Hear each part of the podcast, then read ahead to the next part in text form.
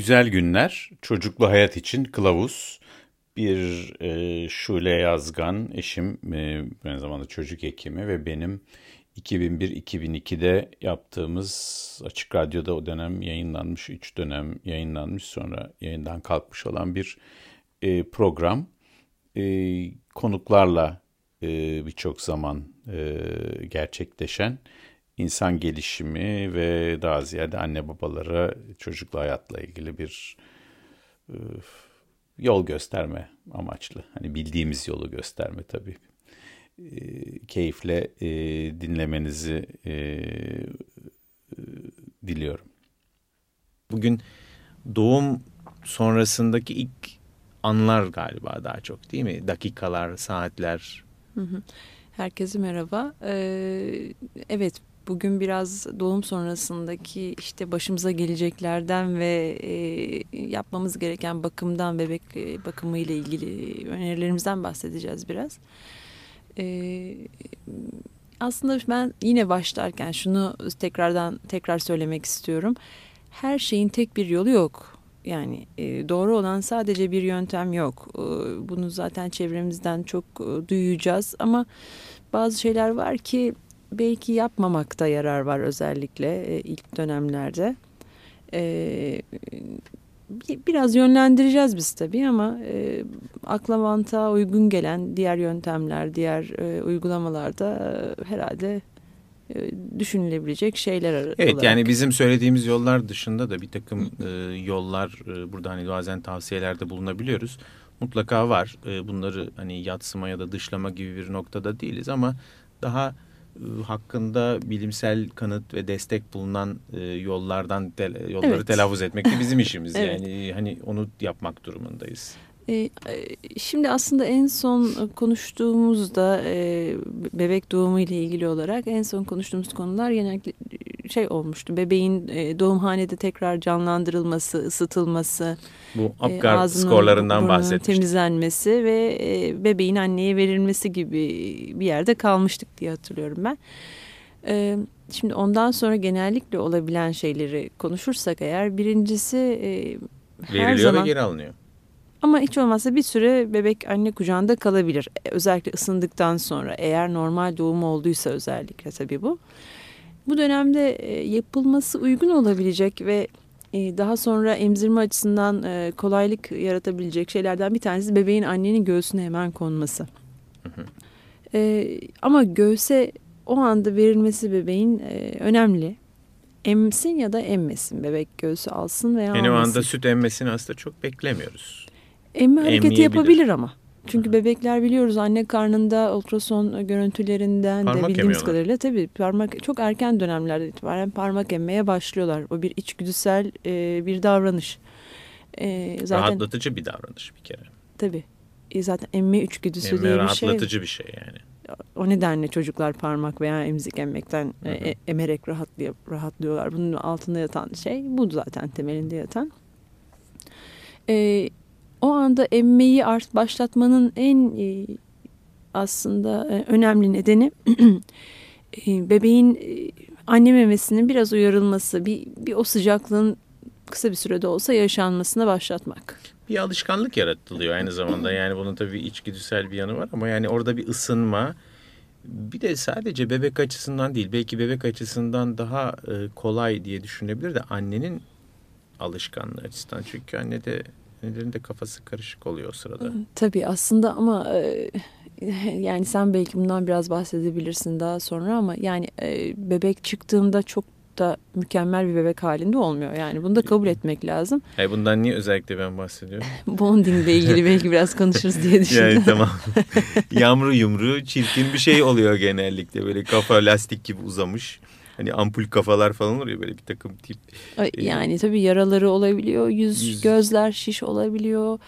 Yani o anda anneye vermek tabii çok o mutlu anı yaşamak açısından önemli. Hani bazen o bond, e, bondingin bilmiyorum nasıl çevirebiliriz onu? Yani anne babanın e, çocukla kurduğu ilişki, yani anne baba tarafından kurulan ilişki teknik olarak bonding diye yani İngilizce Olumlu literatür okuyanlarda. Değil mi? Evet işte attachment, bağlanmada bebeğin anne babayla olan yani ilişkinin iki tarafından baktığında e, ana baba bağlanması denebilir. Yani bebeği mutlaka vardır bir Türkçesi ama ben bebeği an... ısınma belki e, diye, diyebiliriz ama bunun hemen olması o kadar kolay olmayabilir ama onun ilk adımı olarak e, genellikle yaşanıyor. E, ve bebeğin e, o refleks e, ile anne kucağına verildiğinde hem emmeye çalışması hem de biraz daha sakinlemesi aslında anneleri hem mutlu eden hem de e, kendilerine biraz e, güven de kazandıran bir şey.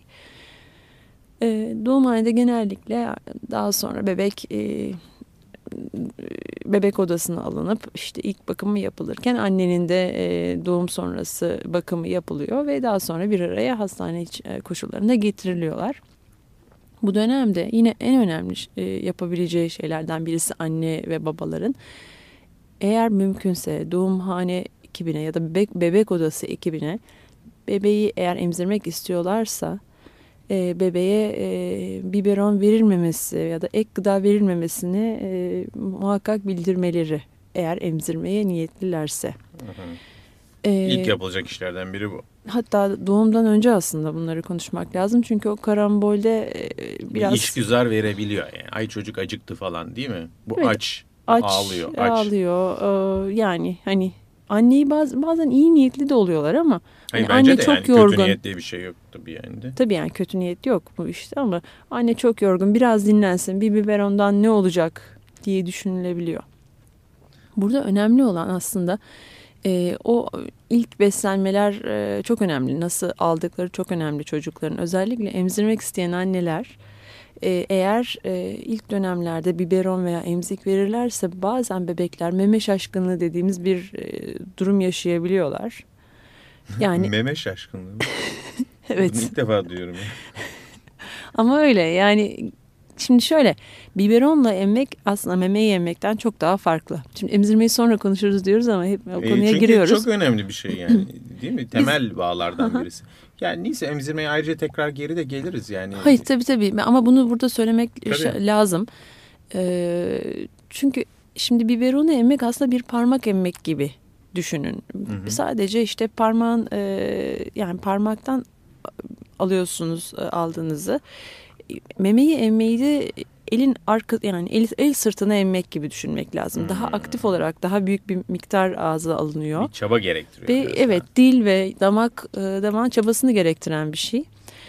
Tabii bunlar birbirinden çok farklı emme yöntemleri olduğu için çocuk eğer sadece parmak emer gibi ya da emzik emer gibi bir şeye alışırsa ve o şekilde süt geldiğine inanırsa e, ileride sorunlar yaratabiliyor. İşte meme çatlaklarına neden olabiliyor. Çünkü sadece memenin başını emiyor. E, o yani nedenle memeyi bütünüyle emme. Tabii emmemeyi bütünüyle çok büyük bir kısmını e, kahverengi kısmının ağzına alması lazım bebeğin. O nedenle ve de tabii biberonla emmek çok daha kolay, çok daha pasif bir işlem. Daha çok süt anında geliyor ağzına çocuğun. E, memede aynı şey hemen olmuyor ama e, eğer çocuk onu güzel bir teknikle almaya başlarsa bir kısa bir süre içinde genellikle oturuyor bu teknik e, hem anne sıcaklığıyla beraber e, anneyi de çok tat haz veren bir olay haline geliyor emzirmek. Bebek için de aynı şey söz konusu oluyor. O nedenle emzirmek isteyen annelerin başlangıçta e, doğum odalarında, e, bebek odalarında bu yönde uyarıda bulunmalarında yarar var. Yani bir beslemeyin çocuğu başka bir takım e, ba, e, ne derler e, mamayla ya da başka bir besinle. İki e, bebek doğar doğmaz annenin göğsünde bir parça istirahat etsin. Evet. Bir de yani sadece burada ağzına al yani ağızla dokunma duyusundan öte e, yani ağzına almanın verdiği etkileşimden öte bir de koku var. Hı hı. E, yani anne vücudunun hani terine e, o ne bileyim hafif süt salgısı oluyor mu doğumda? Doğum öncesinde de olabilir tabii. Yani sütün, doğum öncesinde olabilir. Sütün bulaşmış olduğu böyle bir meme ter içinde bir anne doğumun sonrasında e, yani vücuduyla e, son derece hmm, nasıl diyeyim samimi bir ilişki içerisinde olunuyor annenin. Hı hı. E, aslında bu konuda bir takım deneysel çalışma ben tabii deneysel çalışmalardan bir parça bir şey aktarayım. Örneğin bebeklerin duyularının yani koku ve tat duyularının müthiş bir gücü olduğu dolaylı bir kanıtı bu bebek odalarında e, uyuma sırasındaki çocuklarda e, örneğin bir taraf annenin tişörtü falan gibi bir şey bir iç çamaşırı böyle biraz terli sütlü falan e, çıkartılmış bir çamaşırı çocuğun bir tarafına koyuyorsunuz bebeğin. Öbür tarafa da temiz paketinden çıkmış bir e, çamaşır koyuyorsunuz. Bebeklerin e, hiç e, şeysiz istisnasız olarak döndükleri ve yaklaşmaya çalıştıkları taraf dönmeye çalıştıkları kafalarını e, döndürmeye çalıştıkları taraf e, bu şey oluyor e, hani kirli diyelim hani terli ve sütlü olan tişört tarafı. Yine aynı şekilde yatıştırıcı olarak bebeklere e, bu terli ve sütlü tişörtü kullanan şeyler var. Bebek odaları var. Yani annenin üzerinden çıkan çamaşırlar aman te temizlenmesin diye temizlensin diye kirliye atmayın verin. Hani bebek odası da sakinleştirici olarak kullanın. Yani ben o bunu, kokunun. E, yani gördüm. Ben hastalarıma bazen öneriyorum. ve e, Bizim çocuklarda olduğunu... da ben sen uyurken deniyordum yani. ee, şimdi aslında sen bu şeyden bahsettin deneylerden aynı şekilde bebeğin e, anne memesini bulması da var. Yani meme kokusunu alıp e, süt anne sütüyle emzirilen, emzirilen bebeklerin annenin e, vücudu üzerinde ya da yakınlığına verildiğinde yavaş yavaş e, memeye doğru gelip aslında memeye yapıştıkları da görülmüş. Yani çok da bir kokuyla ilgili çok net bir ilişki var bebeklerde. O koku duyusu zaten e, gelişmiş durumda. Şimdi kısaca aslında duyulara da belki girebiliriz. E, görme duyusu yeni doğan bebekte e, yaklaşık 20 santimlik bir mesafeni ve mesafeyi bebekler e, net görüyorlar. Yani besleme 6, sırasında. 6-8 inç değil mi öyle bir şey? Evet Aa, yani 20 santime yakın doğru. Kabaca e, beslenme sırasındaki anne ile bebek e, arasındaki mesafe biberonla veya e, emzirmeyle olsun. E, kucağına yatırıp da yüzünü kendine çevirdiğinde yani ağzına memeni veya biberonunu verdiğinde e, senin yüzünü görebileceği evet. e, donanımlı vaziyette. Evet tabii bunun çok daha yakınına giderseniz e, net muhtemelen göremez ya da uzak daha uzak mesafeyi net göremiyor bebekler ve daha kontrastlı renkler işte siyah, beyaz, kırmızı gibi kontrastlar veya parlak canlı kontrastlı renkler e, daha çok ilgilerini çekiyor. E, o nedenle aslında dikkat ederseniz e, 20 santimlik mesafede bir bebeği yeni doğmuş bile olsa birkaç günlük dahi olsa gözüne dikkatini çekecek şekilde konuşarak baktığınızda kısa süreli aslında gözünü e, size sabitleyerek çok kısa bir süre belki takip dahi edebiliyor bazı bebekler. Hı hı. O nedenle aslında bu önemli bence insanlar e, nasılsa görmüyor bir şey diye düşünmek yerine özellikle emzirirken beslerken bol bol konuşmak, bebeğin yüzüne bakmak, gözlerini yakalamaya çalışmak e, yararlı oluyor e, anneler için e, diye düşünüyorum.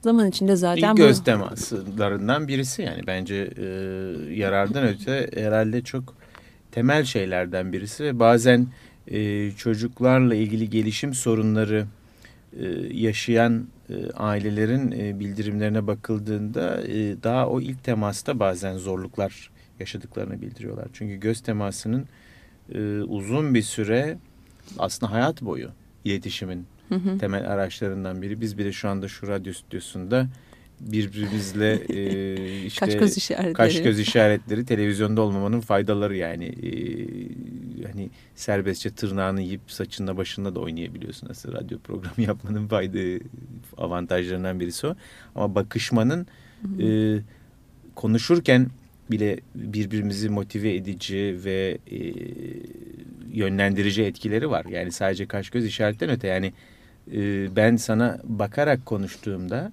çok daha e, rahat konuşuyorum. Çünkü aksi takdirde e, olmayan yani görmediğim bir kitleye konuşuyor olmanın verdiği bir bir eksiklik var ya da bir sahicilik duygusundaki e, azalma var gibi geliyor. Tabii bunu profesyonel olarak radyoculuk yapanlar açısından bu onlar hayal güçlerini vesaire kullanarak herhalde bunu telafi ediyorlar. Hiç sormadım kimseye ama e, yani göz temasını olabildiğince erken başlatıyor olmak e, kesinlikle çok kritik şeylerden birisi.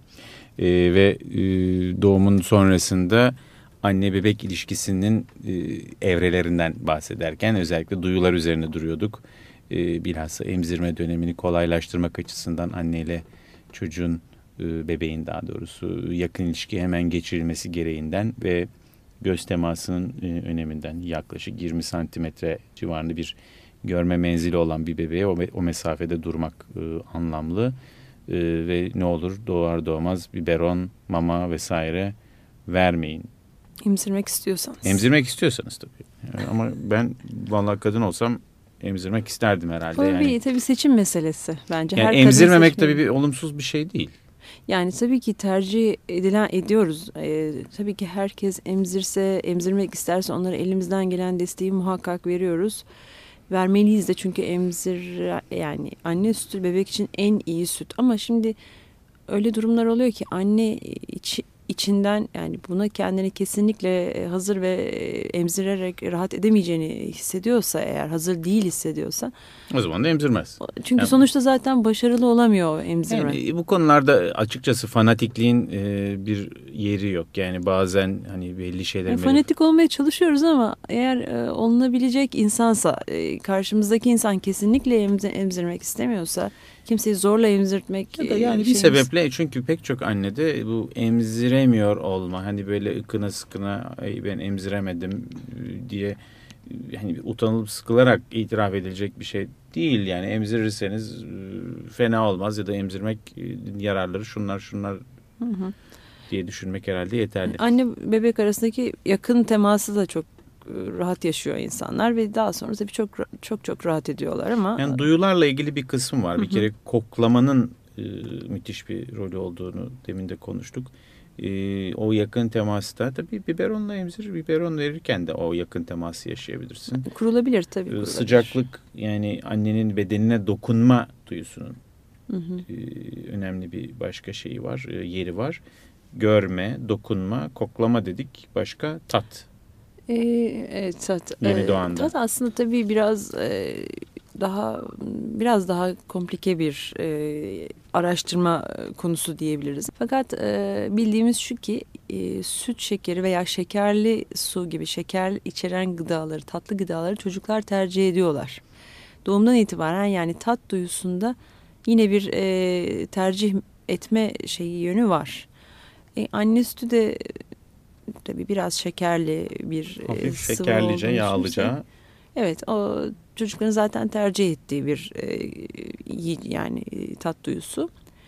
Bir önemli bence önemli bir e, ikinci ayrıntıda e, ya, ya da bir diğer duyu da işitme duyusu ki aslında işitme duyusu doğumdan itibaren var ve çocuklar çevrelerindeki sesleri duyuyorlar. Tabii ki e, ayrıntısıyla e, işte fonetiğini çok tabii ki kavrayamıyorlar ama Örneğin bir kere biz, gürültüyü duyuyorlar. Tabii yeni doğanlarla ilgili e, yaptığımız, annelere sorduğumuz önemli sorulardan bir tanesi kapı çarptığında diyelim çocuk bir sıçrıyor mu ya da bir hani ağlamaya irkiliyor başlıyor mu, mu, irkiliyor mu? Bu önemli çünkü aslında bizim burada beklediğimiz cevap evet irkiliyor cevabı. Bu bize bebeğin o gürültüyü duyduğunu ve ona karşı işte yeni doğan refleksiyle cevap verdiğini gösteriyor ki... Sağır olmadığını bir kere tabii, gösteren şeyler. Çok kabaca bir belki e, değerlendirme şekli ama gerçekten bize çok ipucu veriyor. Yeni doğan döneminde çocukların e, duyup duymadıklarını değerlendirmek Şöyle açısından. Hazır öyle demişken demin aslında bir görme bir de e, işitme yani bunlar büyük yaşamda da e, körlük ya da sağırlık ya da görme azlığı ve e, işitme zorlukları hı hı. Bu, insanların hayatta zorluk çıkaran problem. Bunları e, şimdi pek çok program var hani erkenden hı hı, tarama hı. programları. Hı hı. E, o konuda şimdi ona gelecektim zaten aslında. Ee, özellikle e, yeni doğan e, işitme testleri var. E, hı hı. Yeni yeni e, bazı ülkelerde aslında rutin şekilde uygulanmaya başlandı. E, çocukların duyup duymadıklarını beyin e, gelişimleri, beyin cevaplarından, sese reaksiyonlarından çok daha yani yeni doğmuş çocuklarda dahi bir yapılabilen. galiba değil mi? Evet zaman zaman yanlış pozitif veya yanlış negatif sonuçlar verse de tabii değerlendirmek ve takip etmek açısından yine de yol gösterici oluyor. Ee, görme açısından ise görme testleri daha çok biz e, yeni doğan döneminde muayene sırasında biraz belki kabaca denebilecek bir şekilde ama yine de e, önemli sorunları yakalayan e, bir Red testimiz var. Falan. Evet, kırmızı ışık refleksi. E, gözden göze özel aletle oftalmoskop dediğimiz aletle baktığımızda bir kırmızı refle almamız lazım. O arkadaki Yansıyor retinanın yani yansıması. Hmm. Eğer arada bir e, engel varsa işte katarak, Katarak diyelim ya da işte ne bileyim göz içinde bulanma, e, glokom gibi başka e, sorunlu bir durum Doğuştan varsa. glokom da çok sık yani Tabii, olabilecek olabiliyor. problemlerden Hı hı. birisi. Bir de retinoblastoma dediğimiz daha e, kanser türü ve doğumdan itibaren olabilecek problemlerden bir tanesidir. Bu tip durumlarda ya beyaz bir e, mat bir beyazlıkla karşılaşıyoruz ya da e, özellikle anne eğer bunu görüyorsa daha çıplak gözle bir siyah e, bir beyaz nokta olarak görüyor. Böyle bir değerlendirme yapmak durumundayız çünkü doğumdan itibaren olan e, kayıplar eğer erken teşhis edilirlerse ve e, tedavi yap, edilirlerse e, biraz yani yerine konabiliyor, düzeltilebiliyor ama bir katarakt diyelim e, bir yaşında ta, tanısı konursa aslında ciddi bir kayıba neden olabilir. Yani Çok bu üzerine durulması gereken belki ilk e, önemli şeylerden birisi görme ve işitme duyusuyla ilgili çocukların e, sağlamlığının baştan anlaşılması. E, çünkü bunlar çok da nadir problemler değil. Yani işitme kaybı e, Tabii. bayağı sık Hı hı, olan hı. şeylerden birisi ve daha büyük yaşlardaki konuşma gecikmesi problemlerinin e, ana sebeplerinden belki başlıcası. Bir de tabii şöyle bir şey var. Bebekler e, o ilk agulama dönemlerinde aslında duymuyor olsalar dahi Aguluyorlar. agılıyorlar, ses çıkarıyorlar. Tabii. E, ses çıkarıyor zaten, duyuyordur e, hissi oluyor bu sefer ailelerde. Yavaş yavaş hecelemeye başlama aşamasında e, hecelememe O sesin başlıyor. biçimlendirilmesi açısından işitmeye ihtiyacımız var. Ee, onun dışında e, ilkel anlamda sesler çıkarma yetimiz var. Konuşmanın gelişiminde belki ben özellikle o zaman durmayı düşünürüm ama bu örneğin hani anne babasız ormanda büyütülen kurt çocuklar filan bunlar bir takım sesler çıkarıyorlar. Ama sağır da değiller. Ama e, gereken insan sözüne yani biçimlendirilmiş kelimeye dökülmüş sese maruz kalmadıkları için kulakları onlar da onu kaydedememiş oluyorlar. Birkaç tane daha aslında ilk dönemde e, tanısı konması iyi olacak şeyler var. Bir tanesi bunların kalça çıkığı. Hı hı. Aslında kalça çıkığı artık e, eskiden doğumsal kalça çıkığı diye adlandırılırken artık gelişimsel kalça displasisi diye bir yani Teknik olarak bir terim var. e, olarak kondu. Çünkü e, aslında doğum e, kalça çıkıklarının büyük bir kısmı aslında doğumda mevcut değil. Hı hı. Doğum sonrasında e, bebeğin tutulması, bacağının e, serbest bırakılıp bırakılmamasına bağlı olarak işte kundaklanmasına veya kundaklanmamasına bağlı olarak gelişiyor. E, şimdi bebekler aslında doğduklarında çok e, içgüdüsel olarak ya da işte normal olarak bir kurbağa pozisyonda bacakları iki yana ayrık. Genellikle dizlerinden e, kıvrık bir şekilde yatarlar ya- bir yere koyduğumuzda eller kollar e, daha bir kıvrık durumdadır. Ayaklar da öyle ve kurbağa pozisyondadır. Genellikle ülkemizde çok yaygın bir adet olan ama zaman içinde biraz e, bilinçlenme sonrasında belki azalmaya başlamış olan kundak yapma aslında. Bu bacakların e, do- ra- e, doğal, Doğal olarak doğal olarak yani. evet kurbağa pozisyondaki bacağı dümdüz bir hale alıp aslında o kalçanın kalça ekleminden çıkmasını kolaylaştırıyor. Hı hı. E, o nedenle aslında kundağı kesinlikle önermiyoruz. Özellikle Şu e, sıkı kundaklar yani değil mi? Hani böyle sarmalarlar çocuk şey gibi, Sıkı tokmak ama- gibi yani böyle. Yine de yani e, bacakların rahat ve serbest hareket etmesinde yarar var. Aynı şekilde giysiler için de önemli. Tulumlar çok sıkı tulumlar giydirmemek lazım.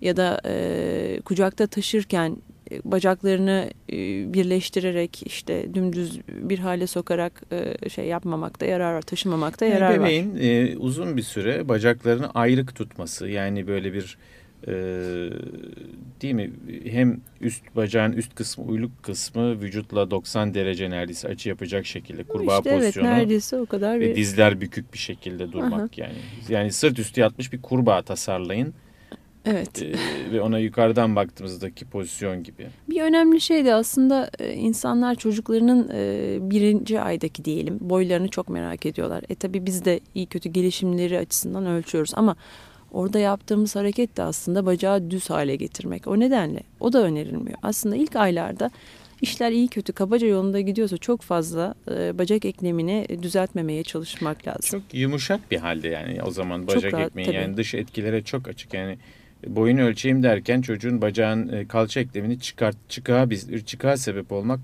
çok kolay. E, tabii sublükse dediğimiz çıkmaya çok eğilimli kalçalarda bu daha çok geçerli. E, işte e, kaçta kaçtır bir fikrin var mı oran olarak? E, doğumda aslında çıkık kalçalar çok düşük bir oranı e, oluşturuyor. Şimdi tam e, ezberinde değilse bile e, yüzde yani çıkık kalça ileride çıkık olacak kalçaların ancak hani yüzde beş onu sanıyorum doğumda ha, var olan kalçalar. Diğerleri e, büyük bir kısmı daha e, sublük daha bir rahat yani çıkma ihtimali olan kalçalar. Risk, risk riskli grupları. kalça yani. Biraz gelişimi bozuk olan kalçalar. Tabii bunu aslında risk dediğimizde şunu da unutmamak lazım. Bazı gruplar aslında risk grupları ve bu gruplara özel e, daha da özenli e, muayene etmek gerekiyor. Her bebeği biz aslında özel e, metotlarla muayene ediyoruz kalçalarında herhangi bir çıkık var mı diye ama bazı gruplara çok kolay bir yöntem olduğu için kalça ultrasonu da öneriliyor. Bu gruplar çok kabaca bahsedelim e, istiyorum ben. Tabii tabii. E, özellikle ailesinde kalça çıkığı olan kişiler de daha sık görülüyor. E, kalça geliş e, şey e, bizim başla değil de baş başıyla gelmeyen de işte makat gelişi, makat gelişi dediğimiz ayaklarının önden geldiği ya da kalçanın önden geldiği durumlarda kal, kalça çıkı daha çok görülüyor ya da e, boyunda eğrilik e, olur bazen çocuklarda bir e, kas problemi e, o, nedeniyle işte tortikolis, tortikolis dediğimiz ya da ayakta e, içe doğru dönüklük ama kalıcı içe doğru dönüklük gibi durumlarda e, kalça problemleri daha çok görülebiliyor. Kız çocuklarında daha çok görülebiliyor. Yani bu tip e, ya da çoğul gebelikler işte in, yani bazı insanlarda karnında, özellikle dizlenmek gerekiyor. Yani tabii. çocuğun e, kalça eklemini zorlayıcı bir takım doğum süreci olmuş hı hı. olanlarda, kızlar e, ve ailesinde bu tür problemler olanlarda. Bir de e, doğum sonrasında yapabileceğimiz şeyler dediğim gibi bacakları çok rahat bırakmak e, bez bağlarken kalçayı sıkıştırmadan oldukça yukarıdan göbek altından ama yine de yukarıdan bağlamak bacakların hareketini engellemeyecek şekilde taşırken de iki bacağı iki yanda sark şekilde bırakmak çok yan e, dümdüz bacakları e, taşımak yerine Hazır bacakları rahat yani. tutmak. Peki. Doğumdan sonraki aksaklıklar e, nasıl tespit edilir? Onun üzerinde e, konuştuk. Özellikle görme duyusu, e, işitme duyusu ve kalça ekleminden bir parça bahsettik. Çok sık e, rastlanabilecek. Aslında doktorları ilgilendirebilecek konulardan da konuşuyoruz ama bir kısmı e, tabii doktorunuzun zaten otomatik olarak yapacağı şeyler. O yüzden daha ziyade burada e, anne babanın hani uyanık olması gereken konular. Yoksa doktorun yaptığı 100 tane tabii. muayene var. İşte kalbi hı hı. delik mi çocuğun başka neler yapıyorsunuz? Şöyle e, özellikle yeni doğanlarla çok uğraşan bir çocuk doktor olduğu için aslında e, tabii ref, özellikle genel çocuğun refleksleri tonu e, çok e, yönlendirici olabiliyor bize. Nasıl yani ton tondan kastımız? Şimdi bebekler kas genel gerginliği. kas gerginliği evet. E, tuttuğumuzda en azından e, kendini bir miktar e, tabii yeni doğanlar için çok e, şey değil bu belki ama daha büyüdüğü zaman daha çok e, bu konuda daha iyi iyi olabiliyor, iyi durabiliyor çocuklar ama yine de işte koltuk altından tuttuğumuzda elimizde en azından çok az da olsa bir direnci var mı? Ee, yani gevşeklik... Genel olarak gevşeklik, gevşeklik ve veya şey, gerginlik, aşırı gerginlik veya aşırı gevşeklik var mı genel vücudunda diye bakıyoruz. Aslında bu annenin de fark edebileceği bir şey. Mesela meme emmeden bahsettik ya. Hı -hı. Meme emme sırasında da bebeğin ememesi, eme memesi daha doğrusu e, bu kas gevşekliğinin bir işareti oluyor. Evet olabilir. Ama yani başka kas... pek çok nedeni de olabilir tabii onun. Yani tabii de e, kas gevşekliği e, önemli şeylerden bir başkası. Hı hı. E, ve bu doğuştan yine fark edilebilecek ve ileride problem yaratabilecek hı hı. şeylerden birisi. Onun dışında e, anne babaların uyanık olması gereken e, daha yani ilk günden belki neler var başka? Yeni doğanlarda olan bazı işte havale gibi şeyler olabilir ama e, onlar çok nadiren gördüğümüz durumlar ve genellikle doğumhaneden çıkıp bebek odasına gittiğinde zaten bunlar Soğuktan gözlemlenebilir. Onlar e, şeker eksikliğinden, e, vücuttaki tuz dengesinin eksikliğin e, farklılığından e, veya e, doğumdan e, bir süre doğum sırasında oksijensiz kalmasından bebeklerin olabilir. Ama çok da bir nadir olan şeyler bunlar. Yani yeni duruma adapte olamamak aslında bazı bebeklerin e, yani metabolizmalarının anne karnından çıktıktan sonraki hayata Hı -hı. uymaması bir parça. Hı -hı. Bir de aslında daha pratik yönlerine geçmeye başlarsak e, özellikle e, doğumhanede bebeğin biliyorsunuz kordanı e, bebek yani göbek bağı kesiliyor hı hı. ve bir süre sonra o göbek bağı kendiliğinden düşüyor. Bu arada biz göbek bağına bir takım işte bakımlar yapıyoruz. Genellikle doğumhanelerde işte Amerikan tentürüyotu denen mersol. mersol sürülür. Aslında sonra da Amerikan beziyle örtülür. Hani bu Amerikan bezi diye bir şey vardı ya bilmiyorum hala o şekilde tülbentle ya da. Evet genellikle örtülür fakat e, göbek bağının düşmesinde en büyük e, etken aslında o göbek bağının mümkün olduğu kadar kuru kalması.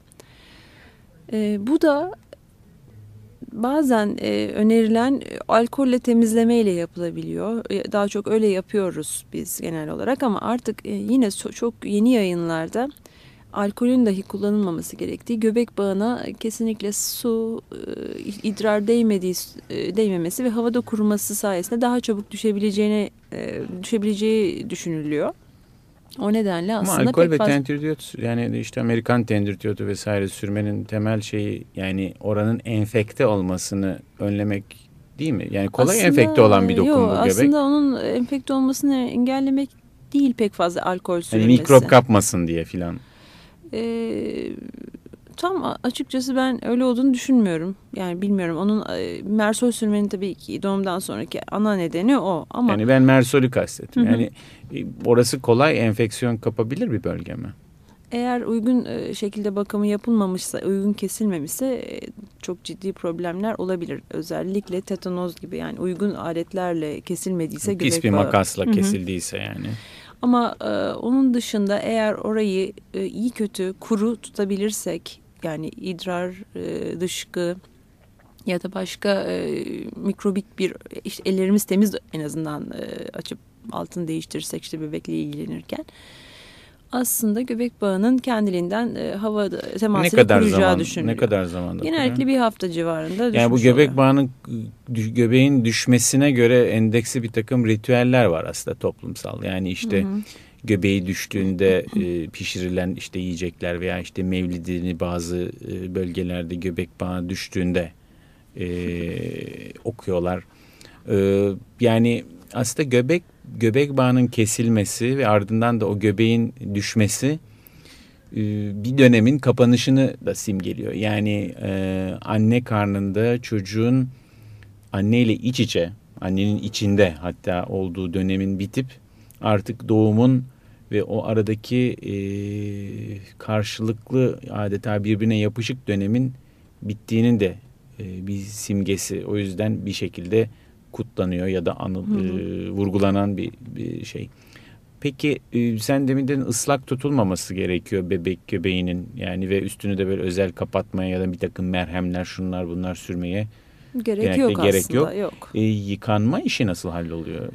E, şimdi çünkü ben bizim bebekler doğarken yani bir kurs falan gibi bir şey vermişti bize oradaki Bridgeport evet. Hastanesi'ndeki bir evet, zenci evet. bir hemşire hatırlıyorum böyle bir işte şöyle yapacaksınız böyle bir ve biz hani çok iyi biliyoruz hani doktoruz moktoruz ya hiçbir şey bilmediğimi ben o gün fark etmiştim yani bebek bakımı ile ilgili. Aslında yani tabii bu konuda da ille böyle yapmak gerekir e, demek istemiyorum ben ama yani benim şahsi fikrim gerçekten göbek bağının ıslak tutulmaması, ıslak ıslanmadığı sürece daha kolay düştüğü. E, bir kere bezini bağlarken idrarın göbek bağına temas etmemesini sağlamak lazım. Yani bezini e, göbek dışarıda bırakılacak şekilde bağlamak Onun lazım. Onun altına kıvrılıyor galiba evet, değil mi? Onu kıvırmak ucunu lazım. tepesini. Banyo açısından da e, bebeklerin aslında ilk dönemlerde silme banyosuyla rahatlıkla temizlenebileceğini biliyoruz. Süngerle falan böyle silerek. Bebek bezleri, bebeklerin e, bebek havluları var. Hı hı. E, zaten bebekler temiz zaten e, genel olarak. Yani sonuçta onların kirliliği bizim onları öpmemizden, işte elleriyle oynamamızdan falan kaynaklanıyor. O nedenle başı şampuan yapılabilir. Çünkü başta sık eğer yıkan bebekler sık yıkanmazlarsa başlarında konak dediğimiz problem olabilir. O nedenle başları geriye doğru tutularak şampuanlanabilir. E, diğer bölgeleri özellikle kulak arkası, gıdı dediğimiz yer. Kat kat olan bölgeleri Elle, böyle. Elleri, işte bacak araları, poposu veya ayakları e, bir miktar az da olsa bir miktar bebe şampuanı veya vücut şampuanı, bebe vücut şampuanıyla e, temizlenip e, daha sonra duru suyla temizlenebilir. Vücudu da silinebilir daha nispeten duru bir suyla. Çünkü fazla e, sabun, şampuan, temizleme maddeleri de aslında cilde çok yararlı değil. Yağlar? Yağlar eğer özellikle şimdi Bu bebek yağları, bebek ha, sütü bebek filan. yağları o açıdan diyorsun. Hı hı. Bebek yağları eğer çok hani kuruysa ilk günlerde zaten bebekler derilerini derileri soyuluyor. O kaçınılmaz bir durum. Ondan sonra zaten bir tür kılıfla da çıkıyorlar. Hı hı. Yani vücutlarını kaplayan bir hı hı. E, anne karnındayken e, kaplamış olan bir dokuyla diyelim. Evet. O ilk temizlikte siliniyor mu yoksa bırakılıyor mu? Vernix şimdi o, o konuda da bir takım şeyler var. Ee, karşıt fikirler var. Onu hemen silmeyin Mum diyenler. gibi bir dokudur değil mi? O böyle parafinimsi bir evet. kap. Yani tabii doğal çocuğun vücudunun ürettiği. Hı hı. E, Vernix caseosa denen o hı hı. kap aslında bebeğin kayganlığını, vücudunun evet gerçekten bir koruma altında tutulmasını sağlıyor ama doğum sonrasında tabii haşır uşur onu temizlemeye gerek yok belki ama Keseleyenler kabaca, oluyor mu acaba? kabaca onu temizlemekte de yarar var. Çünkü sonuçta onun üzerine kan ve diğer salgılar da yapışmış oluyor. Onlardan e, arınması yani iyi olur ama bunu iyice de aman hiçbir yerinde kalmasın diye temizlemeye de gerek yok. Önemli olan bence çocuklarda e, aşırıya kaçmamak temizlik konusunda ama kirlenebilecek yerlerini temizlemek. Her gün banyo yapmalarına aslında gerek yoksa tek gerekliliği bunun e, konak e, oluşmasını engellemek. Eğer rahatlatıyor ise e, banyo tabii yaptırılabilir çocuğu ama özellikle göbeği düşene kadar silme banyosu yaptırmakta yarar var. E, banyo dedik bir şeyi hatırlatmak istiyorum yine anne babaların e, doğum hastaneden çıkmadan önce yapmaları gereken e, önemli işlerden birisi daha doğrusu doktorlar yapıyor bunu ama en azından e, takip etmek açısından önemli olabilir. E, topuktan alınan bir kan var ve bu kanla e, çocuklarda e, önemli dere, a, önemli derecede işte problemlere yol açabilecek birkaç hastalığın tanısı konabiliyor. Başta fenilketonuri olmak evet, üzere. Hipotiroidizm dediğimiz tiroid bezin e, tiroid hormonunun eksikliği veya işte e, fenilketonuri dediğimiz bir e, metabolik hastalık tanısı konarak bunlar bu tip durumlarda e, ya eksik olan hormon veriliyor ya da fenilalanin'den zayıf diyetlerle çocuklarda ileride e, gelişebilecek bir takım sorunlar önlenmiş oluyor. Bu nedenle erken tanı önemli. Bunlar yapıldıktan sonra hastaneden çıkmakta yarar var. Bir de tabii herhalde e, aslında Kılıç Aydınlı ile olan programımızda e, da onun bahsettiği bir şey vardı. Eğer ailevi bir takım bilinen rahatsızlıklar varsa işte Akdeniz anemisi gibi ya da başka bir takım doğumsal metabolik hastalıklar varsa tabii o yönde zaten doktorlar gereken hani o konudaki şeyi önlemleri büyük ölçüde ya da araştırmaları büyük ölçüde yapıyor oluyorlar. Şeyde be, bu ıı, çocuğun bedenini kaplayan bu mumsu dokudan bahsettik de sanki ben şey gibi düşünüyorum. Hani orada sıvı içinde yüzdüğü için hani dalgıçların vücutlarına sürdükleri bir takım kremler var. izole etmek için vücudu bir parça çevrenin etkilerinden. Ee, öyle bir dokuyla kaplı olarak e, doğuyorlar ve tabii biz onları doğduktan sonra takım güzel giysilerle giydirdiğimiz için belki ona daha da o vücut kabına ya da kılıfına Hı -hı. mı diyelim daha az ihtiyaçları da oluyor. Yani daha yapay bir ortama geçiyorlar doğumdan sonra. Evet yani o ilk doğum sonrasında vücudundaki kanların, kanın, salgıların biraz silinmesi ve daha sonra anneye getirilmesi yeterli olabilir aslında. Zaten e, işte gün aşırı iki günde bir ya da her gün yıkanıyorsa bebek zaten bir, bir, bir iki gün içinde o vernix dediğimiz o doku ya da salgı zaten vücuttan atılmış oluyor sonuçta. Peki biz e, tabii bebeğin bebekle ilgili bir takım şeyler üzerinde durduk. Yani işte e, algısını test edelim, işte emzir, emzirilmesini sağlamak için şu yiyecekler ya da biberondan ve mamadan uzak tutalım ve işte işte kalçasına bakalım, topuğundan kanını aldırtmayı unutmayalım gibi. E, bu arada anne ne oluyor Allah aşkına? Yani e, çünkü e, onu en son hani doğum masasında bebeğini kucağına koyduk. İşte bir hani onu kokladı bebek işte e, onun kokusunu, e, memesinin sıcaklığını vesaire onları tattı ama ondan sonra bu arada doktorlar muayene ediyorlar bebeği ama anne ne yapıyor? E, genellikle bebek doğduktan sonra daha önce de bahsetmiştik ya bu plazenta dediğimiz bebeğin tamam, eşinin doğması lazım. İşte dikişlerinin e, atılması lazım. Eğer e, hani zor ağırlı bir doğum geçirdiyse ya da işte sezaryenla doğum olduysa zaten bir süre ayılma süresi yaşıyor anne. Bir ameliyat geçirmiş oluyor çünkü sonuçta. Tabii yani iyi kötü bir e, zor bir dönem geçirmiş olduğu için ama yine de bir e, rahatlama e, dönemi, bir bekleyiş, bebeğin gelmesini bekleyiş. Genellikle tabii uyku uyumak mümkün olmuyor bu dönemde anneler için. Daha bir heyecanlı bebeğin getirilmesini bekleme ve işte e, emzirme, ilk emzirme deneyimini yaşama bekleyişi. Bu da birkaç saati rahat alıyor. İşte genellikle doğumhanelerde ya da bebek odalarında bebeğin stabilleşmesi beklenir. Daha sonra anneye getirilir. Bu dönemde ee, anne biraz dinleniyor. İşte heyecanını e, biraz yatıştırmaya çalışıyor. Belki ağrısı varsa ağrı kesiciyle belki biraz dinlenip e, uyuyor. O ilk yalnız birkaç saatlik dönem aslında emzirme açısından çok değerli bir dönem. Çünkü bebek tabii büyük bir stres e, sonrasında dünyaya geldiği için vücudunda bir takım salgılar da olmuş oluyor ve çok alert, daha canlı ve yani çevreye ilgili vaziyette. ilgili oluyor bebek bir dönem ondan bir süre sonra artık uyku dönemi başlıyor ve bir süre derin bir e, uykuya dalıyor. Evet. Yani e, bu aslında değerlendirilebilecek bir fırsat. O dönemde eğer anne de iyiyse bebeği anneyi getirip emzirmeye e, teşvik etmekte yarar var. Evet. Bugünkü programının sonuna geldik. Hepinize ben Yankı Yazgan güzel günler diliyorum. Ben de güzel günler diliyorum. Hoşçakalın. Hoşçakalın.